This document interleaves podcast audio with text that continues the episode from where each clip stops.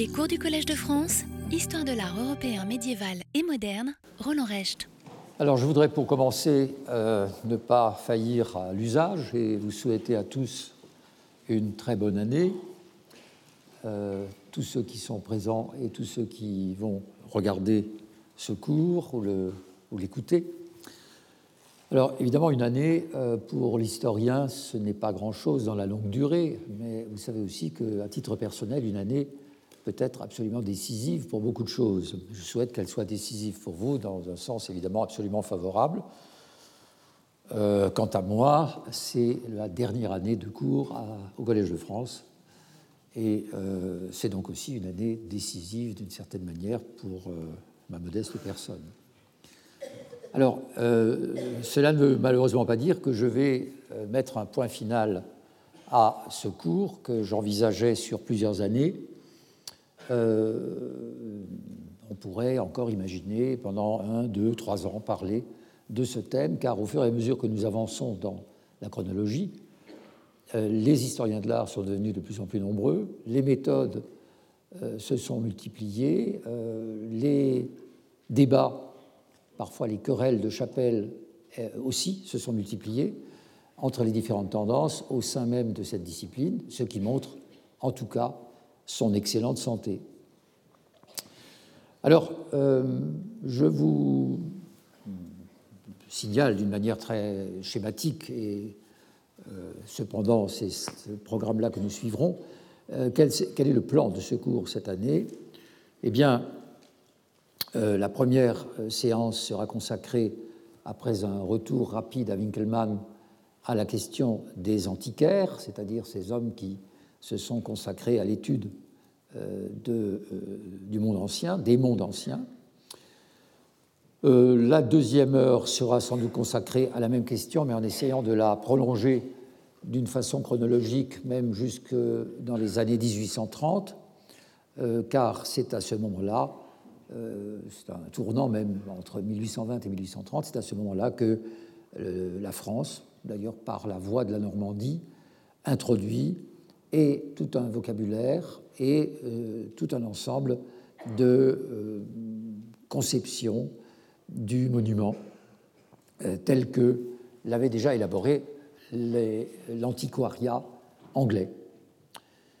Le troisième cours sera consacré à la découverte des primitifs, ou la redécouverte des primitifs, aussi bien en Allemagne qu'en Italie et en France, et qui pose évidemment le problème des nationalismes, mais cette question des nationalismes ne peut pas être évacuée lorsqu'on parle d'histoire de l'art. Euh, ce sont deux euh, données absolument liées. Euh, le cours suivant sera consacré à une question que j'ai intitulée Les musées de papier. Eh bien, ces musées de papier, ce sont des grands projets éditoriaux qui ont marqué l'entrée du XIXe siècle, en particulier avec Milin, avec Cérou d'Agincourt, avec euh, le comte de la Borde euh, et Taylor et Naudier pour les fameux voyages pittoresques que, dont vous avez tous entendu parler. Ensuite, après les musées de papier, nous arriverons au cinquième cours et le cinquième et le sixième seront l'un et l'autre consacrés au euh, véritable début de l'histoire, je ne dirais pas de l'histoire de l'art, parce que vous allez me euh, rétorquer que j'ai annoncé à plusieurs reprises la naissance de l'histoire de l'art à différentes époques de l'histoire, mais il s'agit de la, euh, des premières histoires générales de l'art, ce qui est un aspect tout à fait nouveau de cette entreprise historiographique.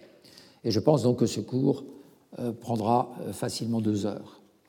Et puis, il y aura une pause d'une semaine et enfin, je terminerai par une leçon terminale, comme son nom l'indique, que je consacrerai à un aspect très particulier de notre travail et en particulier de mon travail. Pour l'instant, je n'en dirai pas plus. Donc, regardez l'art, en écrire l'histoire, troisième partie. Euh, nous avons en effet terminé l'an dernier sur la figure de Winkelmann, en disant que, évidemment, euh, son histoire de l'art chez les anciens marquait vraiment une étape essentielle dans la pensée historique de l'art et dans l'élaboration d'un système, c'est-à-dire non plus simplement d'une euh, sorte de collection des textes anciens, une sorte d'anthologie des textes antiques sur l'art, qui sont très nombreux, ce que les hommes du XVIe, XVIIe siècle avaient déjà fait, mais plus exactement, euh, voilà quelqu'un, Winkelmann, qui se tourne vers les monuments eux-mêmes, qui va les examiner, qui va les contempler longuement, qui va les décrire, et cette expérience personnelle qu'il fait devant les œuvres, il l'intègre dans son histoire de l'art. C'est-à-dire que l'histoire de l'art de Winkelmann est au fond un ouvrage qui tient à la fois de euh,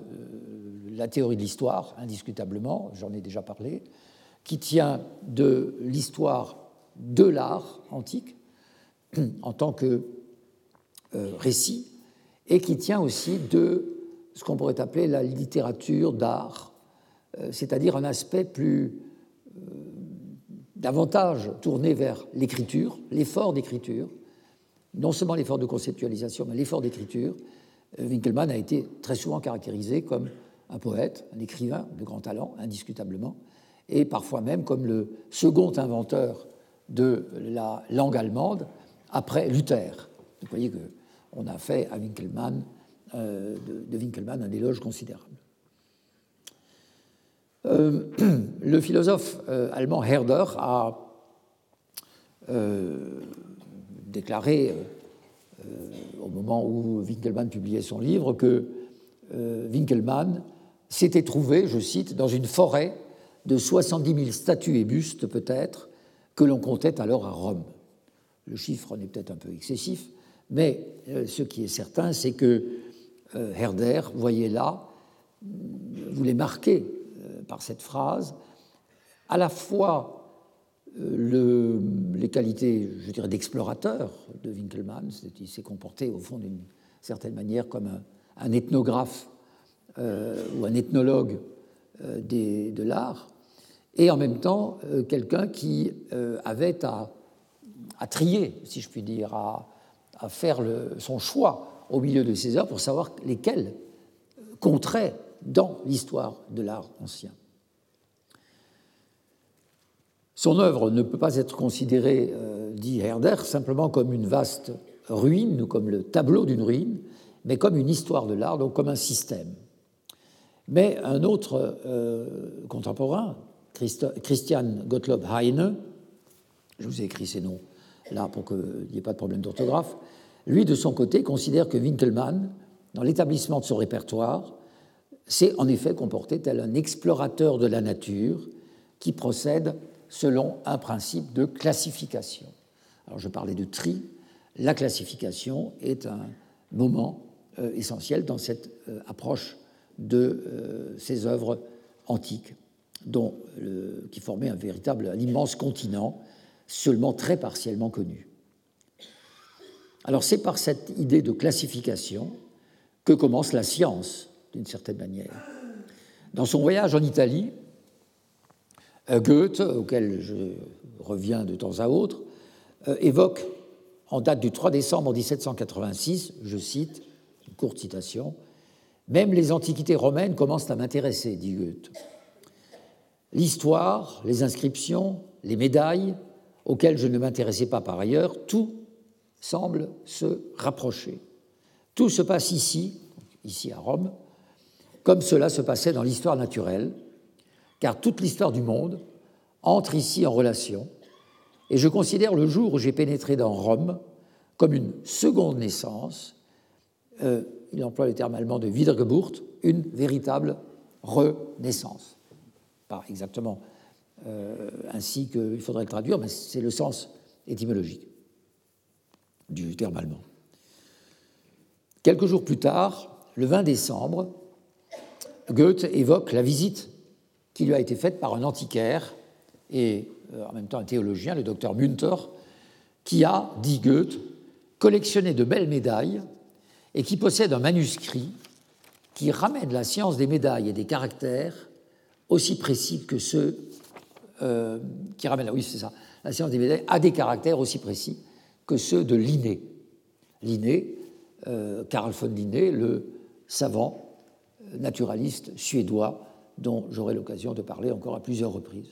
Donc il compare cette opération de, classement des médailles, de documents qui, par conséquent, servent à la connaissance de l'histoire du monde antique et de l'art, bien entendu aussi, antique. Il compare cette opération à celle qu'a faite Linné, qui a fait en effet une classification du monde euh, naturel. Alors, à cette crise, à cette pensée classificatrice du XVIIIe siècle, euh, il y aura une réaction. Et cette réaction, ce sera de passer de la classification à la temporalisation, c'est-à-dire à inscrire les choses dans le temps. Les représentations euh, de processus, par conséquent, vont se substituer à ce qui était jusque-là des tableaux, hein, des tableaux de classement, ou plus exactement de classification. C'est le chemin qui mène, qui va mener euh, les hommes euh, au cours du XVIIIe euh, de l'histoire naturelle à l'histoire de la nature.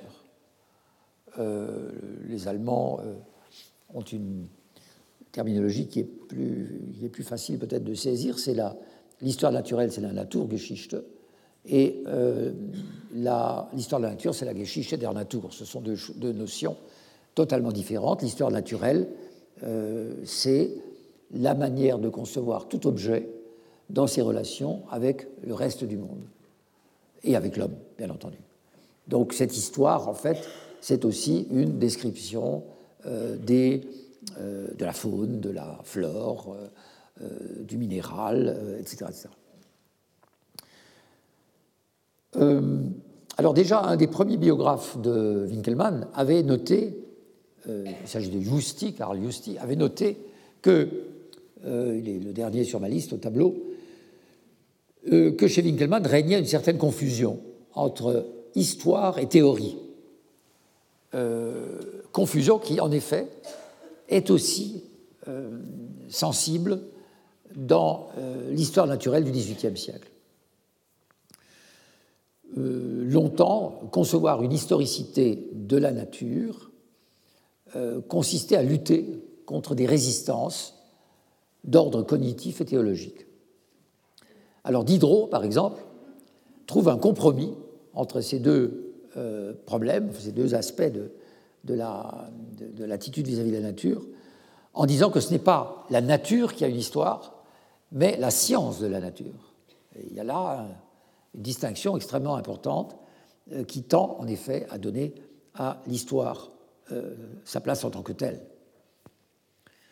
Alors en ce qui concerne cet aspect tellement euh, essentiel qu'est la description des œuvres d'art, nous avons vu cette euh, longue évocation qui a commencé il y a maintenant trois ans, euh, enfin deux ans très exactement, euh, nous avons vu que les premiers personnalités, les premières personnalités à s'intéresser à l'art dans son histoire étaient essentiellement intéressées par l'évocation de noms, la juxtaposition de noms propres, l'élaboration de courtes biographies et l'exaltation de la gloire euh, j'allais dire, euh, municipale ou nationale. La description des œuvres euh, relève d'un autre registre, c'est-à-dire à la fois d'une attention nouvelle aux œuvres d'art et d'un souci de faire passer dans l'ordre du concept et du langage ce qui est de l'ordre du visuel. Comment des formes, comment des configurations euh, formelles peuvent-elles être traduites dans le langage Et en parlant de Winkelmann, je n'avais pas eu euh, l'occasion l'an dernier d'insister sur la mutation qui s'opère dans sa pensée entre deux formes de description. Euh, mutation qui nous fait assister, en fait, je crois réellement, à la naissance d'une histoire de l'art. C'est-à-dire que d'une conception de la description à une autre, il nous fait entrer dans ce qui est vraiment l'originalité de son livre, à savoir que des descriptions extrêmement sensibles, euh, mobilisant souvent un vocabulaire extrêmement nouveau, euh, nous conduisent peu à peu à passer d'une œuvre à l'autre, en même temps que ces œuvres sont inscrites dans une trame narrative. Alors je vais d'abord vous lire une description du torse du belvédère, ce torse que nous avons regardé euh, l'an dernier, mais je vais vous le remontrer là euh, pour les, nouveaux auditeurs.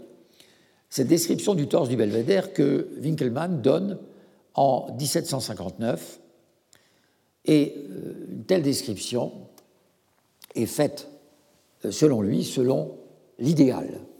Alors, lisons-la ensemble. Le premier coup d'œil ne te fera peut-être rien voir qu'un bloc de pierre informe. Cependant, pour peu que tu sois capable de pénétrer les secrets de l'art, tu entreverras l'un de ces prodiges en posant sur cette œuvre un regard serein. Hercule t'apparaîtra alors, il, euh, il pensait encore que le torse du belvédère représentait Hercule, interprétation iconographique qu'on a euh, revue depuis. Hercule t'apparaîtra alors comme au milieu de ses multiples entreprises. Cette œuvre rendra visible tout à la fois le héros et le dieu.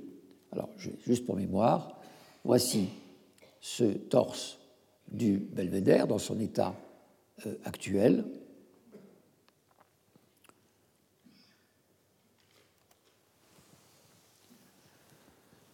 L'artiste a commencé là où les poètes se sont arrêtés.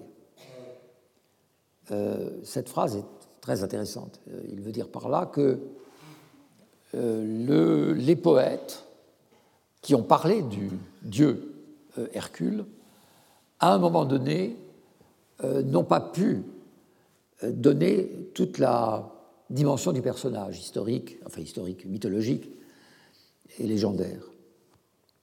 Et c'est par conséquent l'artiste, le sculpteur, ça pourrait être le peintre, qui prend en quelque sorte le relais euh, du poète. Alors ces derniers, donc ces poètes, se taisent dès que le héros est admis parmi les dieux et devient l'époux de la déesse de l'éternelle jeunesse. Mais l'artiste, lui, nous montre un Hercule doté d'une force, d'une forme pardon, divine et d'un corps, pour ainsi dire, immortel, bien qu'ayant conservé la puissance et la légèreté que requéraient les travaux accomplis. Il y a là donc passage d'une évocation poétique qui ne peut euh, que euh, se faire succéder, je dirais, des images euh, très évocatrices dans l'esprit du lecteur, mais qui ne vont jamais jusqu'à donner forme, jusqu'à incarner en quelque sorte ce personnage mythologique lorsqu'il est devenu Dieu. Le passage du statut héroïque au statut divin a entraîné le passage d'un ordre euh, de l'imagination, la poésie, à un autre, la euh, création plastique. Dans les contours puissants de ce corps, je distingue la force invaincue de celui qui abattit les géants après leur révolte contre les dieux dans les champs flégréens, en même temps des formes douces de ces contours qui confèrent légèreté et souplesse à la structure du corps me rappelle ses prestes volte-face dans son combat contre Achélos qui, malgré de multiples métamorphoses, ne put échapper à ses mains.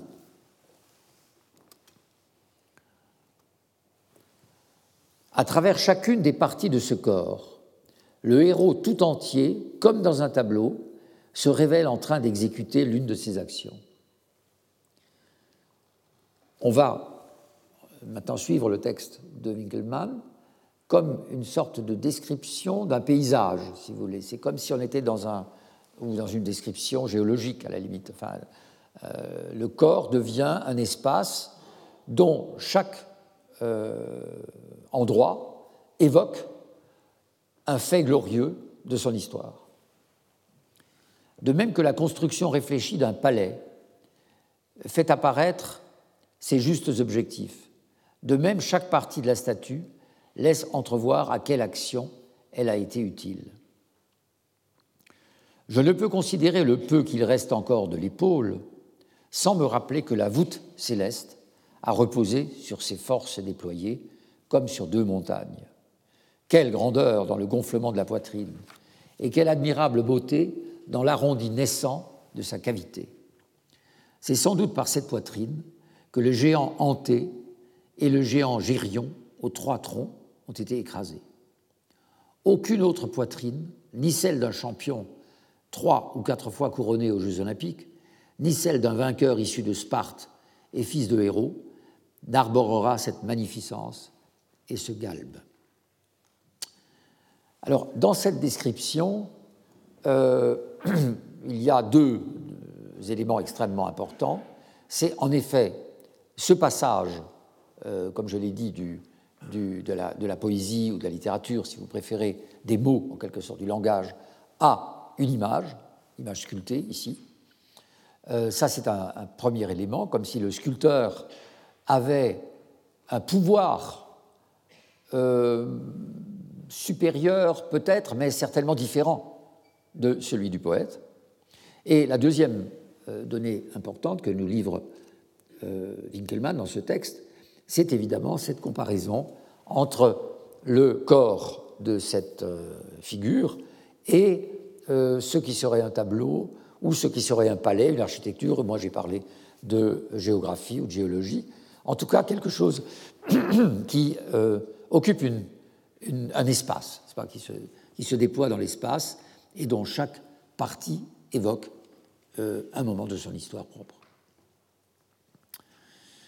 Mais Winkelmann ressent aussi la nécessité de procéder à un autre type de description. Car vous avez noté que dans la description que nous venons de lire, au fond, euh, bien sûr, il est question du travail de l'artiste euh, sculpteur, mais l'œuvre d'art en tant que telle n'est pas décrite. C'est-à-dire nous n'avons pas ici la perception des nuances qui rendent cette œuvre particulièrement belle par rapport à d'autres sculptures, par exemple. Donc il pense procéder aussi à des descriptions, non plus selon l'idéal, mais selon l'art, dit-il, qui doivent former le complément nécessaire des précédentes. Et ces descriptions doivent être non poétiques, non psychologisantes, non narrative. Il cherche là à rédiger des textes qui restent au plus près de la réalité, euh, j'allais dire, matérielle de l'objet. Et euh, il est très intéressant de signaler que ces essais sur la description selon l'art euh, ont été trouvés dans les archives florentines. Et lorsqu'elles ont été, découvertes, on a cru qu'il s'agissait en fait qu'elles étaient des versions préalables aux descriptions que je viens de lire. Or, il n'en est rien. En fait, ces euh, descriptions, selon l'art, euh, appartiennent à une phase ultérieure, donc ce ne sont pas du tout des projets de description selon l'idéal, c'est une phase ultérieure, et où Winkelmann s'intéresse à la question du faire artistique, mais aussi à la localisation des œuvres dans l'espace et dans l'histoire. Alors voici un passage d'une de ces descriptions, euh, cette fois de l'Apollon du Belvédère.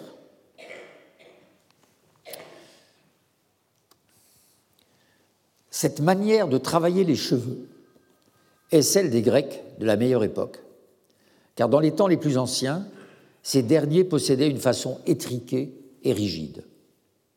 Ils donnaient à leurs cheveux une allure mouillée, à la manière des Égyptiens et des Étrusques, comparés entre parenthèses, le bas-relief de Callimaque au Capitole. À l'époque de Phidias et d'Alexandre, cependant, ils mirent de la souplesse dans le traitement des cheveux. Sous l'Empire romain, cette façon fut de nouveau abandonnée. De l'époque de Néron à celle de Trajan, on retomba quelque peu dans le tout premier goût. Mais lorsque l'art fut descendu plus bas encore, les artistes mirent plus d'application dans ces choses subalternes, donc le traitement de la chevelure, et davantage de négligence dans les choses plus importantes. C'est pourquoi nous trouvons de Marc Aurèle à Septime Sévère et Caracalla les cheveux les plus méticuleux. Euh, c'est une analyse extrêmement intéressante qui est en effet de l'ordre de l'histoire de l'art, du formalisme euh, propre à une certaine histoire de l'art, puisqu'en quelques lignes, il trace d'une manière, je dirais, très rapide et très arbitraire. Il se trompe, il, commet beaucoup d'erreurs dans ce qu'il dit. Néanmoins, il fait l'effort de tracer une sorte d'histoire du traitement de la chevelure dans la sculpture antique. En quelques euh, aperçus euh, qui sont finalement, euh, qui contiennent finalement une leçon pour l'histoire de l'art, à savoir que les périodes de décadence ne doivent pas entraîner nécessairement l'abaissement de la qualité plastique et qu'il y a une sorte de euh, il sous-entend qu'il y a une sorte d'équilibre, de, compensation, de, pondération entre les choses subalternes et les choses plus importantes, et que la décadence entraîne un raffinement dans les choses subalternes et au contraire une baisse de qualité dans les choses importantes. C'est une très belle idée, c'est une idée qui n'est pas du tout fausse, même s'il faut, il ne faut surtout pas la généraliser. Donc, au fond, ce qu'il a fait ici, c'est euh, d'entreprendre une, véritable étude euh, stylistique historique, donc l'histoire du style. Voilà, donc c'était ces aspects de Winkelmann que je voulais encore, sur lesquels je voulais absolument revenir, avant de poursuivre. Et l'articulation avec la véritable première partie euh, de ce cours de cette année, c'est-à-dire avec euh, l'apparition des grandes figures d'antiquaires, la transition est relativement aisée. Vous allez voir pourquoi. J'opère un léger retour en arrière. Euh, j'avais déjà l'an dernier défini l'antiquaire, en décrivant en particulier les travaux menés à Rome au milieu du XVIe siècle, sous l'instigation de la curie romaine, afin de conserver tous les témoins des origines de la chrétienté, en particulier de euh, Saint-Pierre de Rome. Mais le terme antiquarius désigne quelqu'un qui s'intéresse aux monuments, aux témoignages matériels, à l'histoire de l'art et à l'histoire naturelle, à l'ethnographie et je dirais accessoirement à l'art. Je dis l'histoire de l'art, mais à l'art lui-même, euh, souvent, cela reste encore très accessoire, surtout au milieu du XVIe siècle. Alors celui que l'on considère euh, comme le premier historien de la France, historien, André Duchesne, historiographe du roi Louis XIII, euh, qui a publié en 1618 sa bibliothèque des auteurs qui ont écrit l'histoire et la topographie de la France, c'est aussi celui qui, dès 1609, donc tout au début du XVIIe siècle, a publié un ouvrage dont je vous donne ici le titre, Les Antiquités et recherches des villes, châteaux et places plus remarquables de France, avec une édition revue et corrigée par son fils ultérieurement, qui était lui-même historien. Alors, dans ce livre, euh, que j'ai regardé d'une manière très attentive, parce que je voulais effectivement euh, voir comment était traité euh, chaque monument lorsqu'il l'évoque, eh bien, dans ce livre, pratiquement aucune attention n'est euh, accordé aux monuments religieux, par exemple, sauf pour signaler qu'ils possèdent telle ou telle relique fameuse, ou que euh, ces monuments ont été administrés par tel ou tel abbé ou évêque. Donc c'est toujours par rapport à l'histoire, et le monument lui-même n'intéresse pas véritablement euh, Duchesne. C'est une situation qui, au début du XVIIe siècle, dans l'historiographie française, est absolument normale. Et en étudiant un peu Winkelmann, j'avais eu l'occasion au moins de vous signaler l'an dernier qu'il avait un ennemi, une sorte de bête noire, euh, qui, euh, on ne s'en étonnera pas, était français, ou était française, la bête, euh, car Winkelmann était très hostile aux Français, il n'aimait pas beaucoup les Français, et cet homme, c'était Kellus. Kellus, dont, malgré l'animosité qu'il lui portait, il a reconnu un jour qu'il lui revenait, je cite, d'avoir pénétré l'essence du style des anciens peuples. Il a tout de même euh, reconnu la grande euh, sagacité de son contemporain. Euh, alors, en fait, l'œuvre, les, publications de Kellus dont je vais vous entretenir, ne peuvent pas vraiment être comparées à l'histoire de l'art chez les anciens de Winkelmann. Euh, ce sont des ouvrages qui se trouvent à deux pôles euh, éloignés l'un de l'autre. Euh, si on pouvait comparer une œuvre de Winkelmann à, aux publications de, de, ce seraient les Monumenti Antichi Inediti de 1767, où il y a effectivement un effort de euh, d'antiquaire, je dirais, où, euh, Winkelmann revêt vraiment le vêtement d'un antiquaire. Étude attentive des objets eux-mêmes, surtout tournée d'ailleurs vers l'iconographie des, euh, médailles qu'il étudie, notamment, iconographie qui n'intéresse pas beaucoup Clélus. D'autre part, les deux régimes textuels que constituent la narration historique d'une part et la narration descriptive, ou la description, ces deux régimes obéissent à deux conceptions du temps qui sont parfaitement hétérogènes, mais qui, ensemble, forment le récit de l'histoire de l'art. Je l'ai dit à plusieurs reprises, la conception de la description de l'œuvre d'art joue un rôle central dans la définition d'une histoire de l'art. Or, la description est un élément essentiel dans le travail de l'antiquaire comme aujourd'hui, elle est un travail essentiel dans, le, travail de l'archéologue. Et au fond, l'archéologue euh, moderne, d'une certaine manière, est le descendant de l'antiquaire des XVIe, XVIIe, XVIIIe siècles. Euh, alors, l'œuvre du comte de Kellus est une claire illustration d'une ambition d'antiquaire entièrement tendue vers l'examen minutieux des objets. Sa construction de l'histoire repose sur la subdivision historique euh, suivante, que reprendra d'ailleurs Winkelmann, les Égyptiens, les Étrusques, les Grecs et les Romains. Alors, Kellus, je vais afficher son nom, sa date de naissance et de mort dans un instant. Euh, est un homme extrêmement intéressant, personnalité très intéressante au fond beaucoup plus diversifié dans ses intérêts, dans sa curiosité, que Winkelmann lui-même. C'est aussi un homme loin des systèmes. Donc il est d'une certaine manière aussi éloigné de Winkelmann pour cette raison. Il a voyagé, il a fait le voyage en Italie, euh, là Winkelmann euh, le fera aussi bien sûr, mais il est même allé jusque vers Constantinople, sans voir néanmoins la Grèce, ce qui lui aurait donné un avantage considérable sur Winkelmann, qui n'a jamais été en Grèce. Il a correspondu avec euh, quelques grands euh, collectionneurs de son temps, par exemple avec Mariette. Il se lie avec Watteau, avec Crozat. Kellus va graver les 1500 monnaies et pierres qui composent le cabinet du roi. Il les grave lui-même, donc c'est aussi un artiste et il protège les artistes contemporains. Ça, c'est une euh, chose extrêmement intéressante, c'est cet euh, intérêt pour le monde contemporain, pour l'actualité artistique.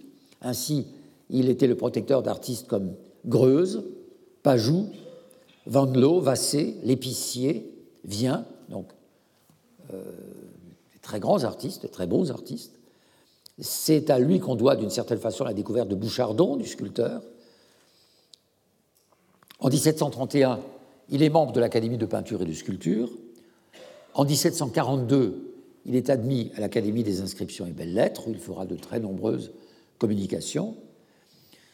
Euh, encore qu'il a, euh, il est caractérisé aussi par, des, par de grandes lacunes qui ne font pas vraiment de lui une figure euh, très évidente du XVIIIe siècle érudit. Il savait très mal le latin, il ignorait le grec, et il n'était pas un très bon épigraphiste. Néanmoins, il va entreprendre la publication de son recueil d'antiquités égyptiennes, grecques, étrusques et romaines à Paris en 1752. Paraîtront six volumes de son vivant, un septième posthume en 1767. Et ici, j'extrais un passage du septième et dernier volume qui donne un peu la position euh, intellectuelle de Kélus. Je ne me flatte assurément pas d'éclairer un pareil monument, quelque monument qu'il soit. Je tente une autre voie et je me renferme uniquement dans les descriptions.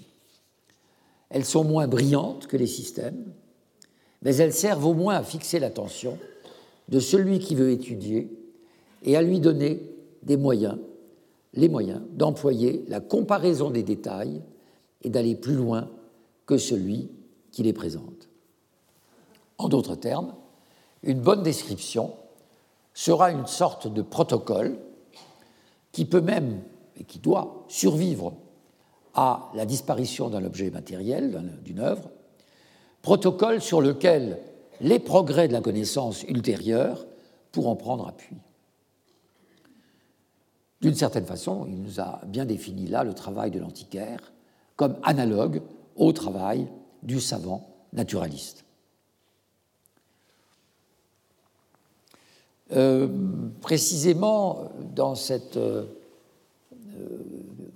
ce parallèle entre les deux, savant naturaliste et, et antiquaire, il faut peut-être rappeler qu'en 1752 a été créée la première chaire de physique expérimentale au Collège de Navarre, c'est-à-dire au Collège de France, à Paris, pour l'abbé Nollet.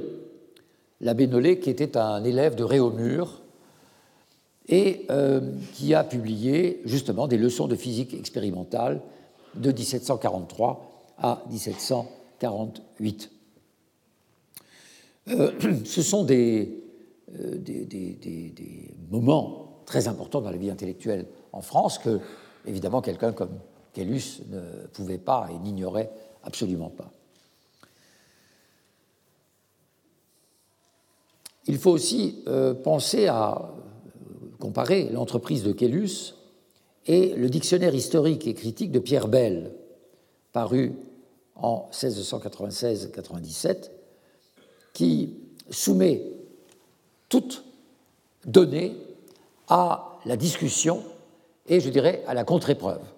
C'est une euh, philosophie de la critique de l'histoire euh, qui fait de l'œuvre de Pierre Bell un moment tout à fait important de ce qu'on a appelé aussi le pyrrhonisme. J'y reviendrai encore dans un instant.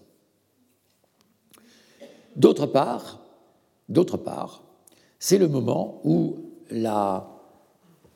les sciences naturelles trouvent en Buffon euh, non seulement un des plus grands savants de toute l'histoire euh, même, mais aussi quelqu'un qui pense précisément à ces deux instances essentielles de sa discipline, à savoir l'observation et la description. Le,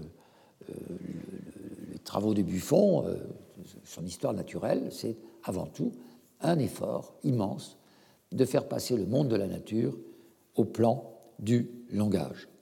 D'ailleurs, dans son premier discours de l'histoire naturelle générale de 1749, j'avais donné cette citation, je crois, déjà l'année dernière, Buffon dit ceci, L'histoire doit suivre la description et doit uniquement rouler sur les rapports que les choses naturelles ont entre elles et ont avec nous.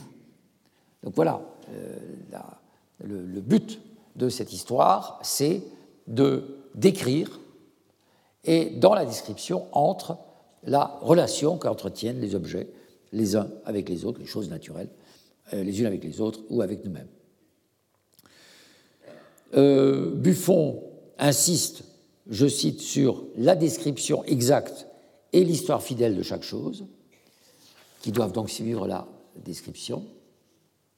Primauté de l'expérience, nous sommes toujours dans la même lignée que euh, Réaumur, Nollet, euh, etc. Et voici ce que euh, qu'écrit Buffon dans de la manière d'étudier et de traiter l'histoire naturelle, où il faut, dit-il, d'abord réunir les objets, c'est-à-dire les échantillons de tout ce qui peuple l'univers. Oui, voici les références de l'abbé Nollet et de Pierre Bell. Je ne vous ai pas parlé de Werner, euh, faute de temps, je vois que le temps tourne. Et voici ce texte de Buffon. On ne s'imagine pas qu'on puisse, avec le temps, parvenir au point de reconnaître tous ces différents objets, qu'on puisse parvenir non seulement à les reconnaître par la forme, mais encore à savoir tout ce qui a rapport à la naissance, la production, l'organisation, les usages, en un mot à l'histoire de chaque chose en particulier. C'est ce qu'il appelait tout à l'heure les choses qui roulent comme ça euh, à l'intérieur d'une relation euh, les uns avec les autres. Cependant, en se familiarisant avec ces mêmes objets, en les voyant souvent, et pour ainsi dire sans dessin, ils forment peu à peu des impressions durables, qui bientôt se lient dans notre esprit par des rapports fixes et invariables. Et de là, nous nous élevons à des vues plus générales, par lesquelles nous pouvons embrasser à la fois plusieurs objets différents, et c'est alors qu'on est en état d'étudier avec ordre, de réfléchir avec fruit, et de se frayer des routes pour arriver à des découvertes utiles. Alors cette description du travail du naturaliste, du savant naturaliste, c'est exactement ce que pourrait dire Kellus. On pourrait euh, remplacer euh, science euh, de la nature par les curiosités antiquaires de Kellus. C'est aussi cette façon de dire les choses nous rappelle un peu le discours de la méthode de Descartes. À la fois, il faut avoir une capacité à voir l'ensemble, mais à distinguer aussi le détail. Dans les choses, Buffon poursuit, dans les choses naturelles, il n'y a rien de bien défini que ce qui est exactement décrit. Or, pour décrire exactement, il faut avoir vu, revu, examiné, comparé la chose qu'on veut décrire, et tout cela sans préjugés, sans idée de système, sans quoi la description n'a plus le caractère de la vérité, qui est le seul qu'elle puisse comporter. Le style même de la description doit être simple, net et mesuré. Il n'est pas susceptible d'élévation, d'agrément, encore moins d'écart, de plaisanterie ou d'équivoque. Le seul ornement qu'on puisse lui donner, c'est de la noblesse dans l'expression, du choix et de la propriété dans les termes. Magnifique définition du travail savant de l'antiquaire, du naturaliste d'abord, bien sûr, de l'antiquaire et de l'historien, d'une certaine façon. Buffon était aussi très apprécié par Winkelmann. Winkelmann a beaucoup lu Buffon, l'a beaucoup médité et a beaucoup retenu ses leçons, comme celles que je viens d'indiquer ici. Dans l'encyclopédie euh, de Diderot d'Alembert en 1751, euh, Diderot décrit le cabinet d'histoire naturelle. Vous savez que ces cabinets d'histoire naturelle étaient extrêmement nombreux à cette époque. Et dans cette description, il proclame la nécessité de l'expérience optique des objets. Le cabinet, dit-il, est un abrégé de la nature entière qui doit pouvoir se laisser voir d'un coup d'œil. Et Diderot cite longuement Daubenton, l'autre grand savant de ce temps, naturaliste, et il dit si on voulait imiter les dispositions naturelles, aucun cabinet ne serait assez grand. On est donc obligé, poursuit-il, afin d'éviter la confusion, d'employer un peu d'art, un peu d'art, pour faire de la symétrie ou du contraste. Ça, c'est extrêmement intéressant. C'est l'équivalent dans l'organisation du cabinet euh, d'histoire naturelle, du travail de l'écrivain qui s'empare du monde naturel, enfin de Buffon par exemple. Il faut mettre un peu d'art, de la symétrie ou du contraste pour bien faire comprendre, pour bien mettre en évidence les euh, objets, mais c'est tout. Et lorsqu'on veut entrer dans une suite déjà constituée, parce que ces cabinets classaient évidemment euh, les objets du monde minéral ou du monde euh, de la faune ou de la flore, lorsqu'on arrive dans son cabinet avec une euh, nouvelle pièce, Dans une suite déjà constituée, une espèce qui manque, il faut que tout soit déplacé. Euh, Diderot poursuit, on apprend toujours quelque chose de nouveau en rangeant méthodiquement une collection. Car dans ce genre d'études, plus on voit, plus on sait. Avis aussi aux amateurs de désordre. On peut dire que euh, au XVIIIe siècle, la poussée empirique qui conduit la botanique, euh, par exemple, et euh, ou l'histoire du droit, bah, qui de plus en plus va s'appuyer sur l'examen de cas spécieux, tend à s'émanciper aussi, et le droit et la botanique, et bien d'autres disciplines, tentent à s'émanciper des textes classiques dont ces disciplines étaient souvent simplement une paraphrase, tout cela en faveur de l'examen. Donc, multiplication des expériences, augmentation du savoir, tels sont les deux problèmes centraux des sciences. C'est ce qui va également se passer dans le domaine de l'histoire. Mais ce n'est pas tout. L'auteur d'une bonne description, selon Kélus, nous en sommes toujours à Kélus, doit aussi avoir une certaine familiarité, dit-il, avec les artistes. Avec les artistes, bien entendu, vivants, avec les ateliers d'artistes. Euh, par exemple, Kélus écrit dans une euh, communication à l'Académie des inscriptions et belles-lettres à propos de deux tableaux de polygnotes euh, donnés par description de deux tableaux donnés par Pausanias, il écrit ceci. Telle est la description que donne Pausanias de deux tableaux célèbres et qui ont fait l'admiration de la Grèce. Mais il paraît bien que cet auteur, rempli d'érudition, manquait des connaissances nécessaires pour rendre les ouvrages des grands maîtres. Quelle confusion, quelle sécheresse, quelle froideur dans sa description. Qu'il est différent de ces écrivains qui, par une justesse d'esprit naturel, jointe au commerce des artistes, nous ont décrit des tableaux avec ce même feu d'imagination qui avait embrasé le pinceau du peintre. Il veut retrouver en quelque sorte dans le travail du cabinet de l'antiquaire, en train d'essayer de, décrire les objets qu'il a devant lui, de retrouver le feu qui a animé l'artiste lui-même en créant les œuvres. La fréquentation des artistes permet en particulier de connaître les termes techniques nécessaires à une bonne description. Le recueil des antiquités égyptiennes, étrusques, grecques et romaines de Kélus est la publication en partie de cette propre collection, mais sa propre collection bougeait énormément, il acquérait des objets, il en revendait, en cédait, euh, ou aussi de nombreuses pièces qu'on lui prête. Il dit très souvent dans, ses livres, voici des objets qu'on m'a prêtés, des bustes qu'on m'a prêtés, ou des médailles qu'on m'a prêtées, le temps que je les étudie, que je les classe et que je les publie. Alors, dans son épître dédicatoire de l'ouvrage, du recueil des Antiquités, il s'adresse euh, à euh, ses confrères de l'Académie des inscriptions en disant ceci. Avant que vous m'eussiez fait la grâce de m'admettre parmi vous, je ne regardais que du côté de l'art, ces restes de l'Antiquité savante échappés à la barbarie du temps. Vous m'avez appris à y attacher un mérite infiniment supérieur, je veux dire celui de renfermer mille singularités de l'histoire, du culte, des usages et des mœurs que ces peuples fameux, qui, par la vicissitude des choses humaines, ont disparu de dessus la terre, qu'ils avaient rempli du bruit de leur nom. Euh, c'est un peu de la flagornerie, je dirais ici, parce que, en réalité, euh, ce qu'il dit là n'est pas tout à fait vrai.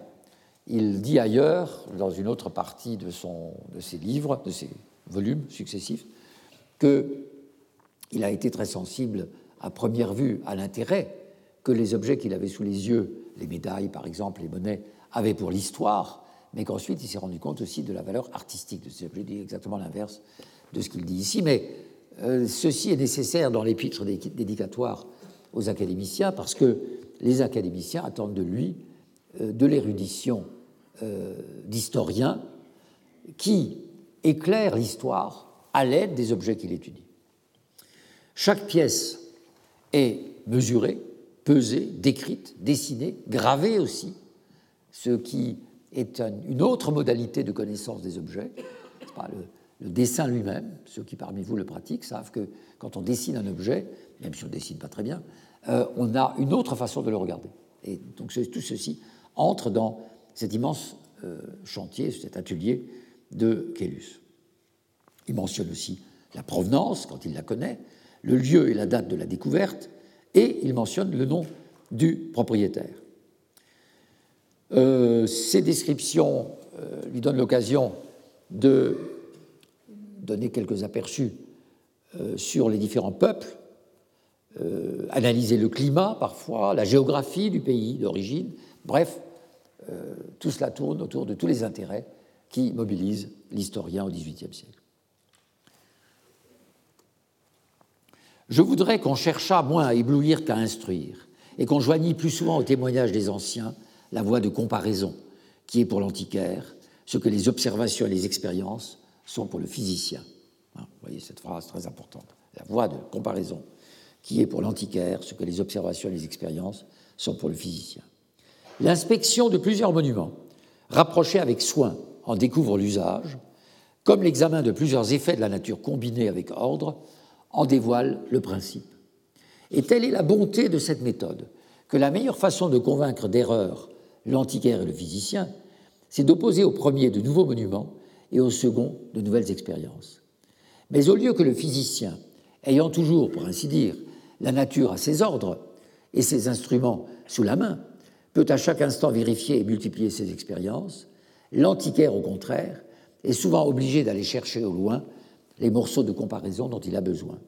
Et nous devons avouer que, malgré nos richesses en ce genre, ce n'est pas en France qu'un antiquaire trouverait le plus à s'instruire. Donc euh, ce parallèle entre le travail du physicien et euh, de l'antiquaire est évidemment tout à fait euh, éloquent. alors, Kellus a eu d'abord le projet d'apporter à l'homme de lettres, de lettres des possibilités de vérifier ce que disent les auteurs anciens, chose très importante. Dans ce sens, il a fait un travail dont l'objectif était assez analogue à celui de euh, Winkelmann. Mais ensuite, il a souhaité étudier fidèlement l'esprit et la main de l'artiste. Vous voyez que ceci est tout à fait en contradiction avec ce qu'il a dit dans l'épître aux académiciens. Donc, avoir dans ces monuments l'expression du goût qui régnait alors, qui régnait dans ces temps. Alors, deux aspects doivent être étudiés, euh, me semble-t-il, par rapport à l'antiquaire. Son rapport à la philosophie et son rapport à l'histoire. Au XVIIIe siècle, l'antiquaire s'oppose et est souvent opposé dans des, textes à, au philosophe. Ce dernier considère en effet que l'antiquaire est dépourvu d'esprit critique, qu'il est dépourvu d'esprit philosophique qu'il incarne même la présomption et la vanité. Euh, Chardin a représenté euh, un antiquaire dans son cabinet sous la forme d'un singe. L'attitude du philosophe Pope, par exemple, ou d'Horace Walpole, est tout à fait, va tout à fait dans ce sens. Euh, alors, il y a en même temps ce débat entre philosophe et antiquaire est intéressant parce que il révèle aussi qu'il se produit des mutations euh, importantes au plan sociologique au XVIIIe siècle. La noblesse fréquente les sociétés savantes qui se multiplient en Europe et donnent naissance à euh, ce qu'un historien de ces problèmes a nommé un nouvel humanisme.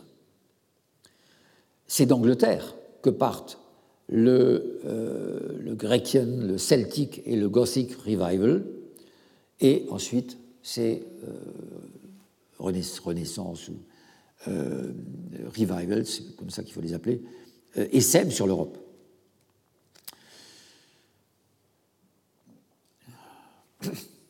Alors, depuis, au fond, le Moyen Âge, la majorité des, historiens, oui, des historiens, ne tenaient pas vraiment compte des antiquités en tant que matériaux historiques. ils leur préféraient à matériaux historiques, euh, l'autorité des historiens antiques, donc toujours la référence au texte, à la littérature artistique antique. Et pour différents autres pays, dont l'histoire commence à s'intéresser au Moyen Âge, eh bien, on en restait au texte, là aussi, avant de consulter les documents. Les choses ont changé, je vous l'ai dit l'année dernière, à partir de, euh, surtout de Mabillon, avec les travaux de Montfaucon. Euh, dans, j'ai pris, euh, j'allais dire presque au hasard, ce n'est pas tout à fait le cas, mais un texte qui me paraît tout à fait éloquent sur la conception que les historiens commencent à avoir au cours du XVIIIe siècle, début du XVIIIe siècle déjà, par rapport à ces documents visuels que constituent les médailles ou les euh, d'autres d'autres fragments de l'Antiquité. Il s'agit d'un extrait de l'histoire romaine des pères jésuites euh, et Rouillet, paru en 1725. Souvent, disent-ils, les contradictions des différents historiens paraissaient difficiles à concilier quand on lit les sources, quand on lit les textes. Souvent, leurs descriptions semblaient obscures et embarrassées. Souvent, leur narration se trouvait imparfaite et tronquée. Il était nécessaire alors de chercher des lumières ailleurs que dans les livres. Ailleurs que dans les livres. D'emprunter du bronze et du marbre, de quoi s'instruire par ses yeux, ou de remplir les lacunes d'un écrivain par le témoignage d'un autre. Le travail comparatiste euh, est ici euh, donné comme une sorte de modèle du euh, travail de l'historien et en même temps l'introduction dans les sources des objets, donc ce qu'on ne trouve pas dans les livres. Et parlant des antiquités romaines, ils disent ceci, comment ont-ils travaillé? Ils expliquent un peu leur manière d'aborder l'histoire romaine.